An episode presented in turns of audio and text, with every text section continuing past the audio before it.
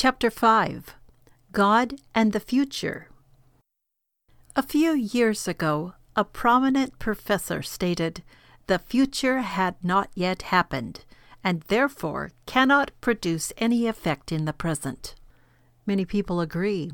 The future, they hold, is open to all kinds of possibilities and to all kinds of lifestyles, and there is nothing to bind man in any fashion.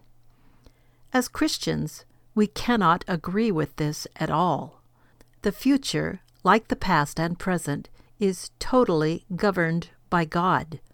According to Acts 15:18, known unto God are all his works from the beginning of the world. God, God's law, and God's judgment govern and determine the future, and nothing happens apart from the providence of God.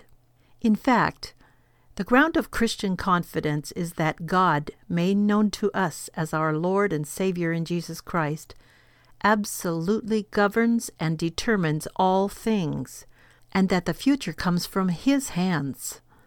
It is not the communists, ungodly men anywhere, or man in any form who determine the future, but only God Almighty.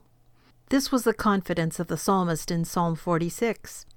The world of his day was an extremely violent one, violent in earthquakes and disasters, as well as in the warnings of men and nations.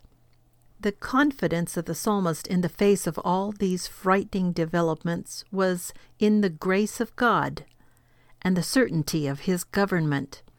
God is our refuge and strength, a very present help in trouble.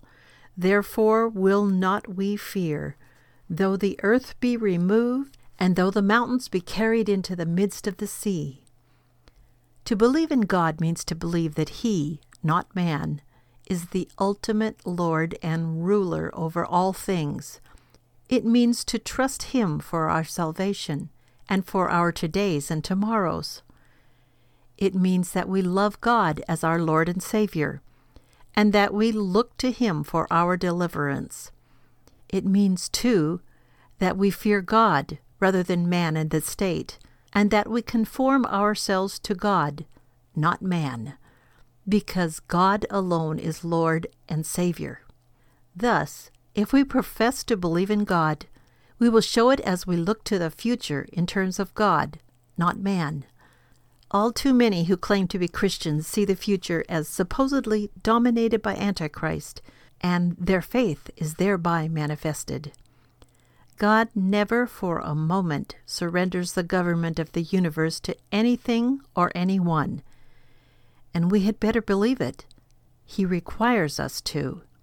He alone is God, and beside him there is none else. Isaiah 45:22.